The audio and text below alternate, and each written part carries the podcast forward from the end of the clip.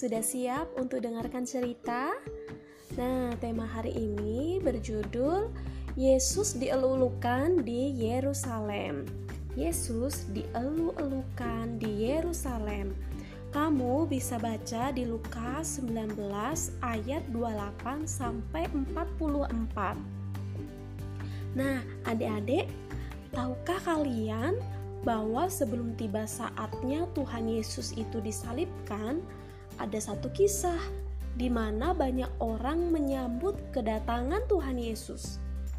Pada saat itu, Tuhan Yesus sedang berjalan turun dari Bukit Zaitun menuju kota Yerusalem. Dalam perjalanannya ke Yerusalem, ada banyak orang mengiringi perjalanannya mereka berseru-seru. Diberkatilah dia yang datang sebagai raja dalam nama Tuhan. Damai sejahtera di surga dan kemuliaan di tempat yang maha tinggi. Orang banyak itu menyambut Yesus sebagai raja. Mereka semua memuji-muji Tuhan dengan hati yang gembira. Ya, benar. Yesus adalah raja yang datang dari sorga.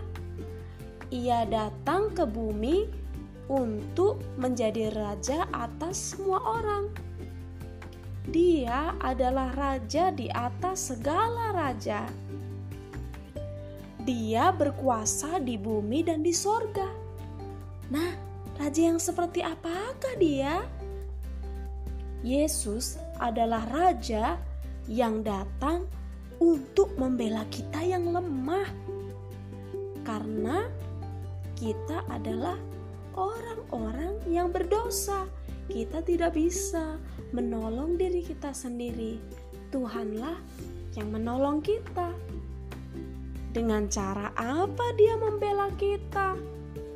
Nah, kalau kita yang berbuat salah dan kita yang berdosa, harusnya kita yang mendapat hukuman.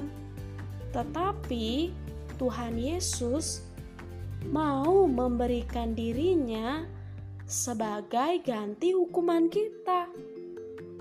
Untuk apa dia mau bela kita?